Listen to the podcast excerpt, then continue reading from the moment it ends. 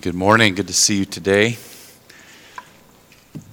Last Sunday, Faith was not here because she was sick, and uh, she very sweetly passed on to me whatever it was I think that she had. So I'm not sure what's going to come out this morning as far as sounds. Uh, it's affected my throat. Um, since this is my last Sunday with you, I, I thought about uh, asking somebody else to speak, but I wanted to have the opportunity to share with you today. One of the advantages is I can hit those low notes on the songs at uh, bass level. I think I'm about almost an octave lower, so that's that's fun. But uh, I'll probably start out a little bit softly, and uh, then we'll see where it goes. I'll either get louder, or maybe I'll just go away, and uh, we can finish early. How about that? so we'll see how it goes this morning. But I do want to share the word with you.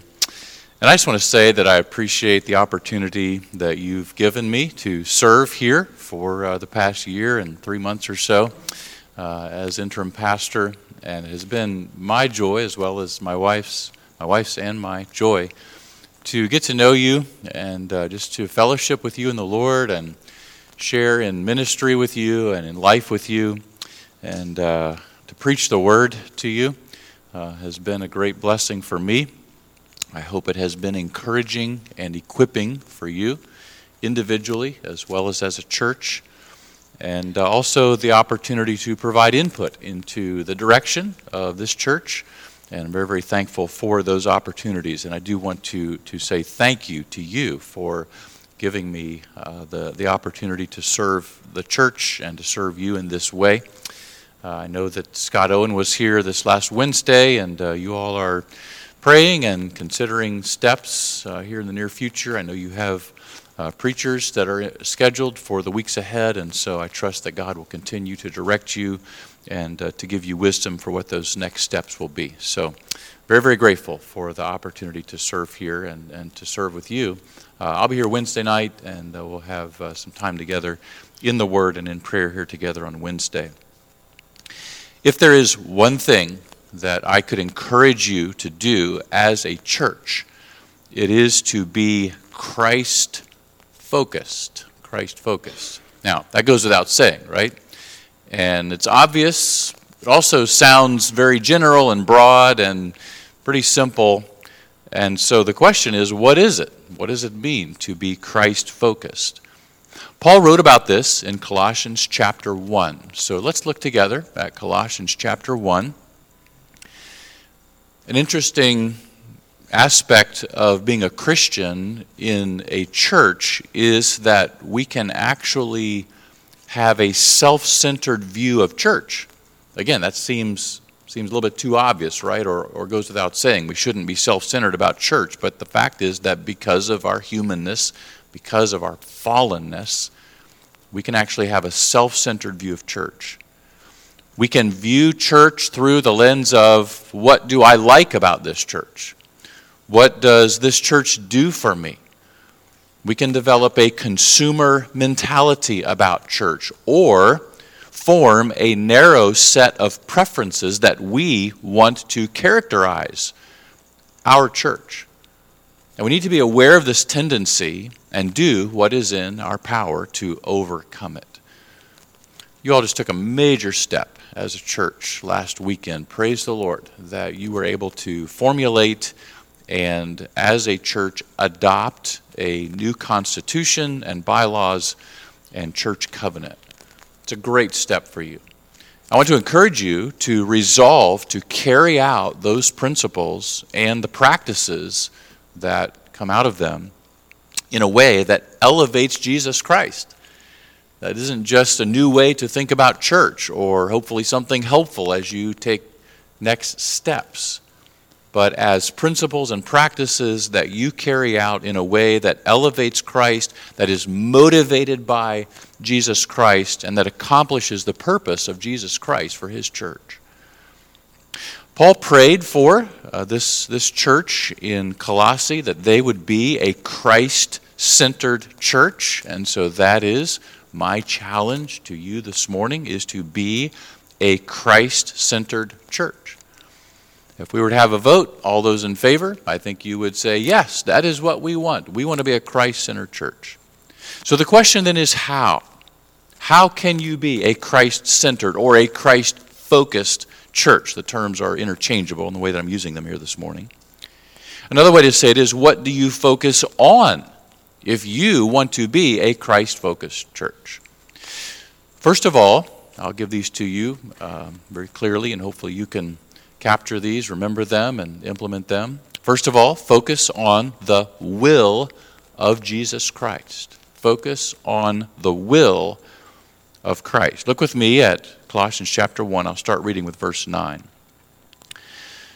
For this reason, Paul says, we also, since the day we heard it, do not cease to pray for you and to ask that you may be filled with the knowledge of his will in all wisdom and spiritual understanding, that you may walk worthy of the Lord, fully pleasing him, being fruitful in every good work, and increasing in the knowledge of God, strengthened with all might according to his glorious power, for all patience and long suffering with joy, giving thanks to the Father who has qualified us to be partakers of the inheritance of the saints in the light.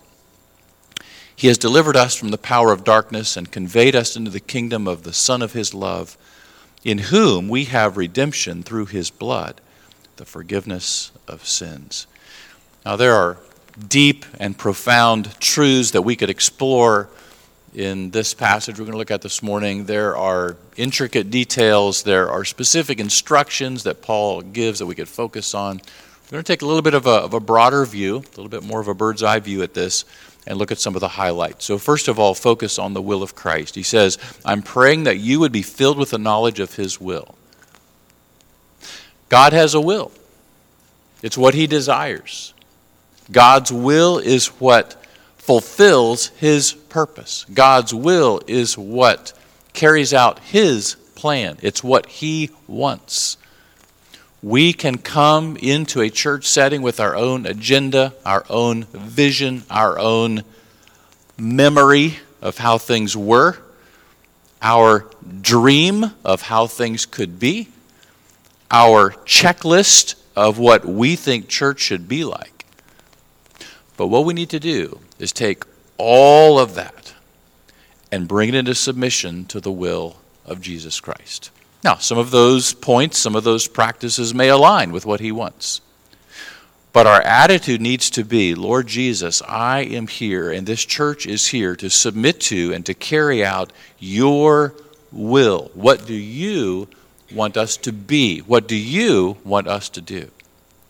He does spell it out fairly clearly in verse 10, where he says that you may walk worthy of the Lord. So that means that your conduct would correspond to who Jesus is and what he does instruct us to do. So it does affect how you live your daily life. Fully pleasing him, being fruitful in every good work, increasing in the knowledge of God. And so our, our lives should be oriented toward bringing glory and honor, and even we would say pleasure to God.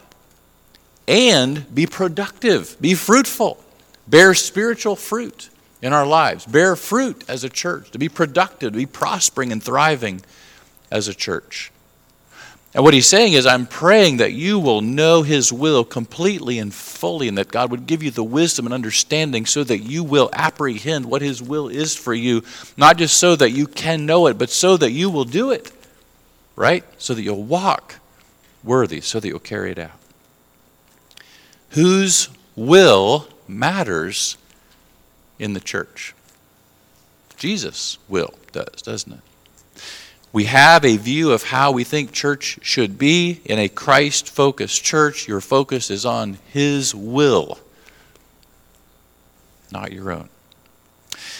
There's a second way to be a Christ focused church. Let me read for us starting in verse 15. He is the image, speaking of Jesus Christ, He is the image of the invisible God, the firstborn over all creation. For by him all things were created that are in heaven and that are on earth, visible and invisible, whether thrones or dominions or principalities or powers. All things were created through him and for him. And he is before all things, and in him all things consist.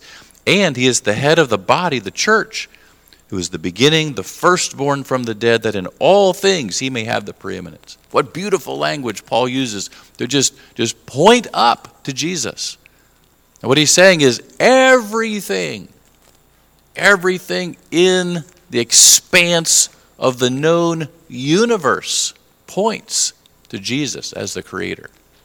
Everything within the microcosm of even a local church like this one points to Jesus Christ and elevates him. So, the second way to be a Christ focused church is to focus on the preeminence, the preeminence of Jesus Christ, as Paul says at the end of verse 18, that in all things he may have the preeminence. The word preeminence means the place of highest supremacy.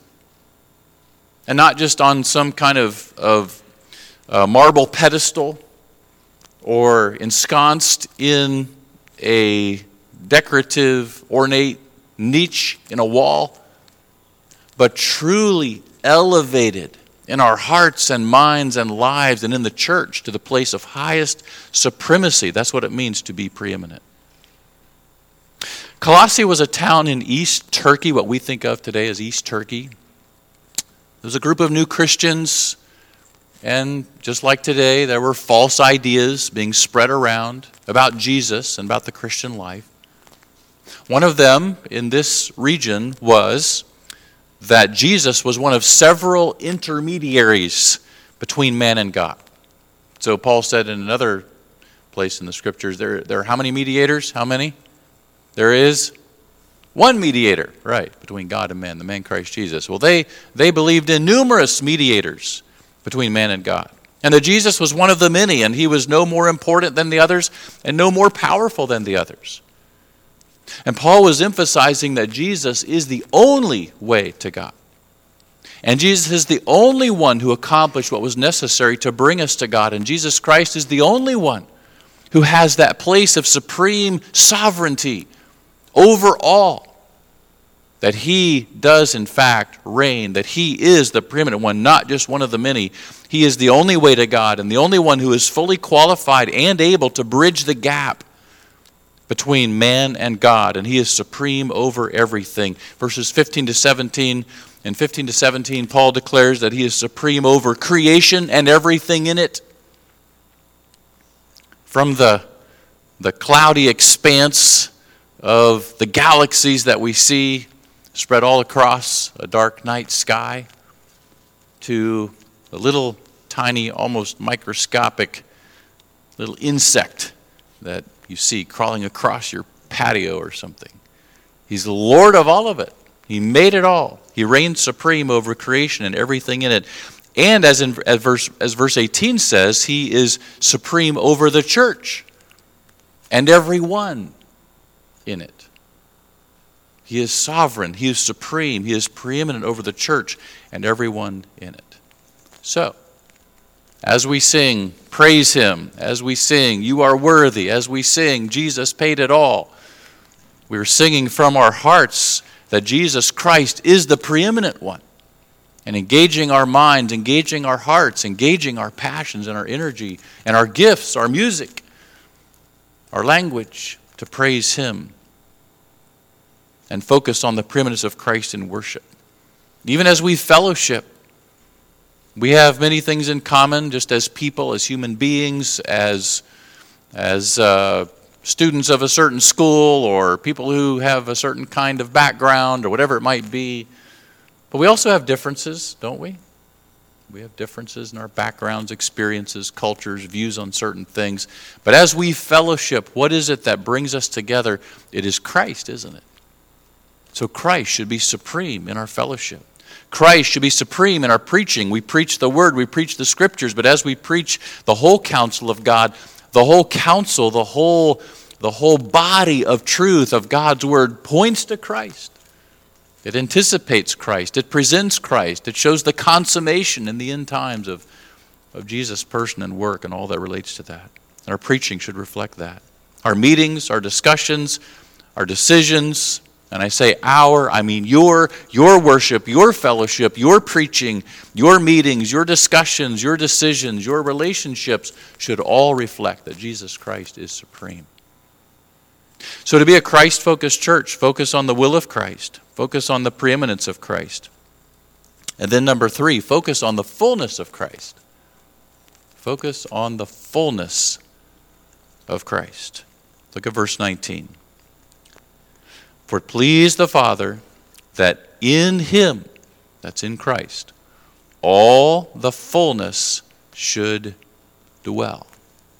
The fullness is talking about all the fullness of who God is, the fullness of the nature and the character of the person of God. As Paul said later, in him dwells all the fullness of the Godhead bodily. So Jesus Christ is not partially God. He is not a lesser God. He is God. He is the Son of God and God the Son. And the church focuses on Christ in all that He is. And this does have a direct correlation to the church. Jesus brought the fullness of God when He came as a man. Let's review something. Go to the Gospel of John, chapter 1. I've endeavored to bring this out various times along the way over the past year or so, and we did spend some significant time last fall and Wednesday nights focusing on this truth. Let me just highlight it for you again and remind you of it here this morning in connection with focusing on the fullness of Christ. Look at John chapter 1, starting in verse 14. John 1 14. And the Word became flesh and dwelt among us, and we beheld his glory, the glory as of the only begotten of the Father, full of grace and truth. John bore witness of him and cried out, saying, This was he of whom I said, He who comes after me is preferred before me, for he was before me. And of his fullness we have all received, and grace for grace. For the law was given through Moses, but grace and truth came through Jesus Christ. No one has seen God at any time. The only begotten Son who is in the bosom of the Father, he has declared him. So John is describing here the fullness of Christ, isn't he? And he's saying that it includes these facets of his person and his character. And these two facets include grace and truth. So Jesus is full of grace and truth. Grace is God's favor, it's God's goodness, it's the favor he shows that is not deserved. And Jesus exhibited God's grace. Jesus demonstrated God's grace. Jesus spoke of God's grace. And truth is what's real, it's what's right. And Jesus spoke the truth, and Jesus lived with complete integrity. And we, we took a walk through some of the, the scenarios in the Gospel of John on those Wednesday nights and, and highlighted how Jesus did this, how he, how he showed grace, and how he shared truth with various kinds of people. And now go with me to Ephesians chapter 1. Ephesians chapter 1. And here Paul says something similar to what he said in the book of Colossians, but ties it directly to the church in Ephesians chapter 1, verses 22 and 23. Look at Ephesians 1, starting in verse 22. And he put all things under his feet and gave him, that's Christ, to be head supreme, right? Preeminent over all things to the church, which is his body, the fullness of him who fills all in all. So there's some way in which the church, yes, broadly, universally, the church, but also definitely locally, your church, there's some way in which your church represents the fullness of Jesus Christ. And that fullness includes grace and truth. Go one more place, Ephesians chapter 4, verse 13. Ephesians 4:13 this is dropping right down in, into the process Paul's describing of how he has given gifts to the church in the form of, of evangelists and pastors and teachers for this age to equip the saints for the work of ministry, for the edifying of the body of Christ. Verse 13, until we all come to the unity of the faith and of the knowledge of the Son of God, to a perfect or fully grown man, to the measure of the stature of the fullness of Christ. There it is. So if you just think in terms of grace and truth, you as a church are to be maturing toward being more and more gracious and more and more filled with truth, right? And that's internally showing grace with one another and speaking truth in love to one another. And externally showing grace to the people around you in this immediate neighborhood, the people that live next to you, the people you work with, the people you go to school with, and speaking truth in love to them as well. So that is God's will for this church. That is Christ's purpose for this church. Now, as we go back over to Colossians chapter 1, he, he says that, that it pleased the Father, verse 19, that in him all the fullness should dwell. And, and that becomes the pattern for you as a church to focus on. Focus on the fullness of Jesus Christ. Grow in your understanding of the grace of God and exhibiting the grace of God. Grow in your understanding of the truth of God and expressing that truth among yourselves and to others as well. Another way to have a Christ focused church is in verses 20 through 23, and it is, number four, to focus on the cross of Christ. Focus on the cross of Christ. Verse 20.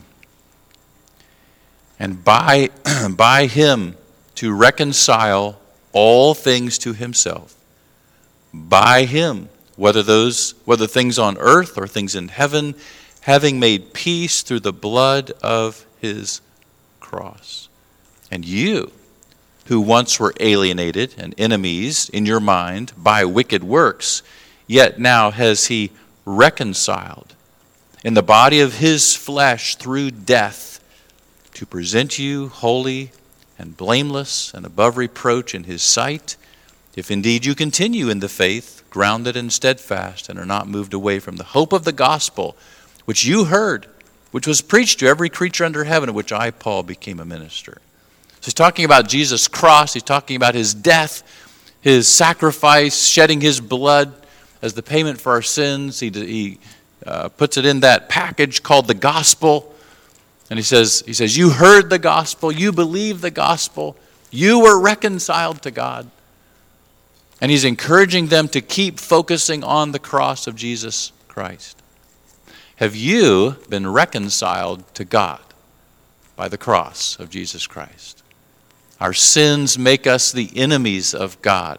Our sins put a barrier, a blockade between us and God. But Jesus, when He paid the price for our sins, shedding His blood in our place, made the full payment so that that barrier can be removed so that the offense can be taken away, so that we can be restored to the kind of relationship with God that He intended us to have, reconciled to Him, brought together with Him. This is the most important thing that everybody around you needs to know, isn't it? We are separated from God by our sin. We can be reconciled to God through Christ because of the cross. What a simple and clear message. What is the status of your gospel impact on the people around you? Where does it stand? Over the past year, we've spent a lot of time emphasizing that. We spend a good bit of time on Wednesday nights encouraging and equipping in that area of sharing the gospel with the people around you. What is the status of that? Have you started and stopped? Have you prayed and then stopped praying? Have you initiated a relationship and then kind of let it let it dwindle. Pick it up again. Pray for those people. Resume that relationship. Share the gospel. Focusing on the cross of Christ means believing the gospel. It includes living the gospel. In fact, if we, we, we won't get into it this morning, but in chapter 3, Paul lays out how the gospel and the cross of Christ and our union with Christ in his death and resurrection transforms our lives. So the gospel should change our lives. We focus on, on that every single day. How is your life changing now? Are you repudiating sinful attitudes and words and actions? Are you putting them off, as, as he says? And are you, are you adopting? Are you implementing? Are you, are you intentionally adding into your life those qualities, attitudes, actions, words that reflect the likeness of Jesus Christ? Because that's what Christ has made possible for you on the cross.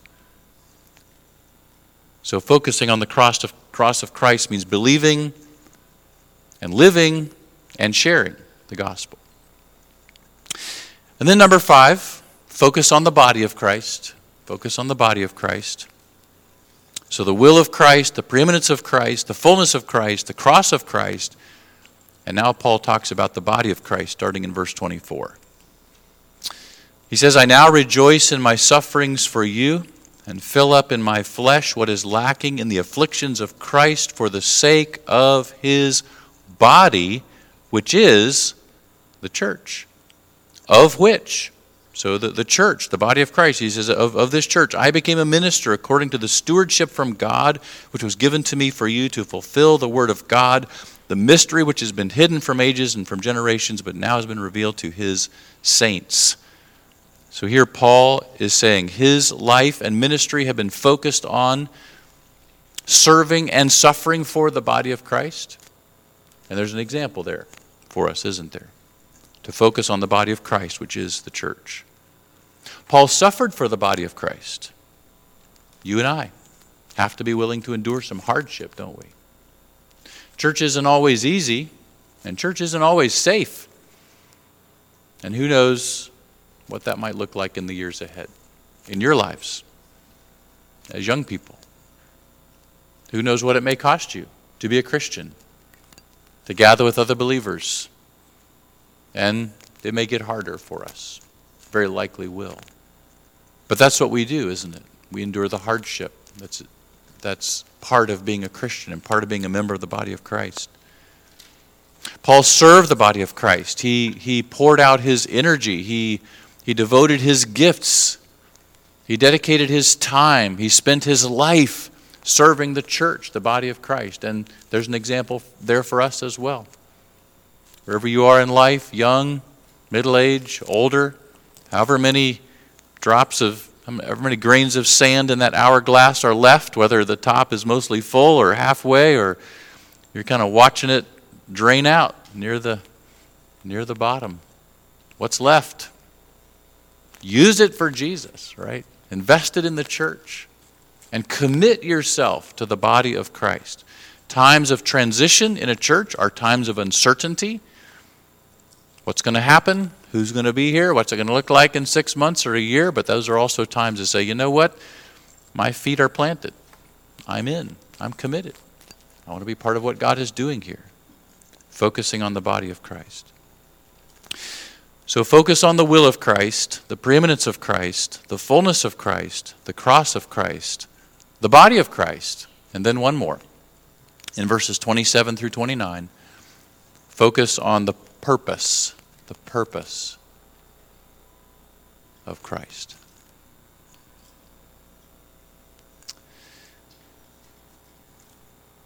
To them, God willed to make known, verse 27 what are the riches of the glory of this mystery among the Gentiles, which is Christ in you, the hope of glory? Him we preach, warning every man and teaching every man in all wisdom, that we may present every man perfect. And that means mature, fully grown, complete in Christ Jesus. And look at what Paul says in verse 29 To this end I also labor, striving according to his working, which works in me mightily. If, if there's a centerpiece of all of this, I think it's there in, in verse 28 Christ in you, the hope of glory. It can mean Christ among you, like the group of people, the church, right? He is, he is among you. He is central to your, your gathering, to your group, to your, your assembly. He's, he is the centerpiece of your church. It can mean that. But but it's likely it goes further than that. And he's not just talking to the group, he's talking to each individual because that's, that's where this goes. Every man, every man. So it's the idea that Christ is actually in each one of you. And we know that's true. As the Holy Spirit indwells you when you trust Christ as your Savior, He resides in you. You become His place of residence. And, and so, in the person of the Holy Spirit, Christ is in you. And that is the hope. That is what gives you the confidence that one day you will fully experience all the glory that God has for you the glory of being like Christ, the glory of being with Christ, the glory of reigning in his kingdom with him. All of it is yours because Christ is in you. And he says, We preach Christ. Again, everything, everything goes back. All the, all the prepositional phrases keep pointing back. In him, in whom, in Christ. So, so whom we preach, he says. So what are we doing? We're preaching. But his preaching and, and his, his public ministry, but also his personal ministry of, of warning and teaching, as he describes in verse 29, have a purpose. And the purpose is in the last part of that verse where he says that we may present every man perfect in Christ Jesus. What he's talking about is the ultimate outcome of all of this. He, he redeems you, he reconciles you, he gives you the ability to grow and to serve in the church, and we're all making that that progressive, we're in that progressive process. But there's an outcome he has in mind, right? And it is that we would be ultimately everything God intends for us to be, all He created you to be in Christ. Mature in the sense of fully resembling Jesus in His character. Not in all of His power, not in His glory, but in the character that God intends for us to have. So, so what is it? What's spiritual growth, really? It's that you would grow spiritually. What is the purpose of Christ? That you would grow spiritually. So every single day, that should be your purpose and my purpose. We should wake up with that, that goal for every day. We should have that in mind for every situation, for every trial. And as a church, to say, you know what, we want to be growing spiritually. We don't want to stay what we are and who we are and what we were. No, we are growing toward this goal. And how does God want us to progress? And it may, it may look completely different from what you think of yourself as right now. So, focus on Christ, focusing on Christ means having the same purpose, but it also means relying on Him for the strength to pursue it. Paul says, I'm laboring, and that, that word represents toiling to the point of exhaustion where you can work no more. Completely spent. He says, I'm laboring, I'm agonizing. That's the idea of competing. He uses er, grabs almost every word possible and uses it to, to communicate how hard he is working, but he says, I'm doing it according to his strength that works in me, right? So working hard but completely relying on God for the strength to do it. So focusing on Christ means having the same purpose that he has for you and relying on him for the strength to pursue it. Look at uh, chapter 4, Colossians chapter 4, verse 12.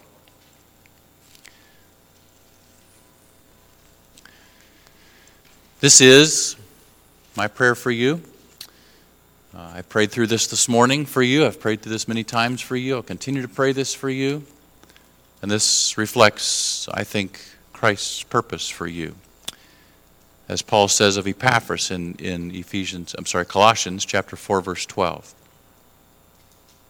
Colossians 4:12 Epaphras who is one of you a bondservant of Christ greets you always laboring fervently for you in prayers that you may stand perfect and complete in all the will of God.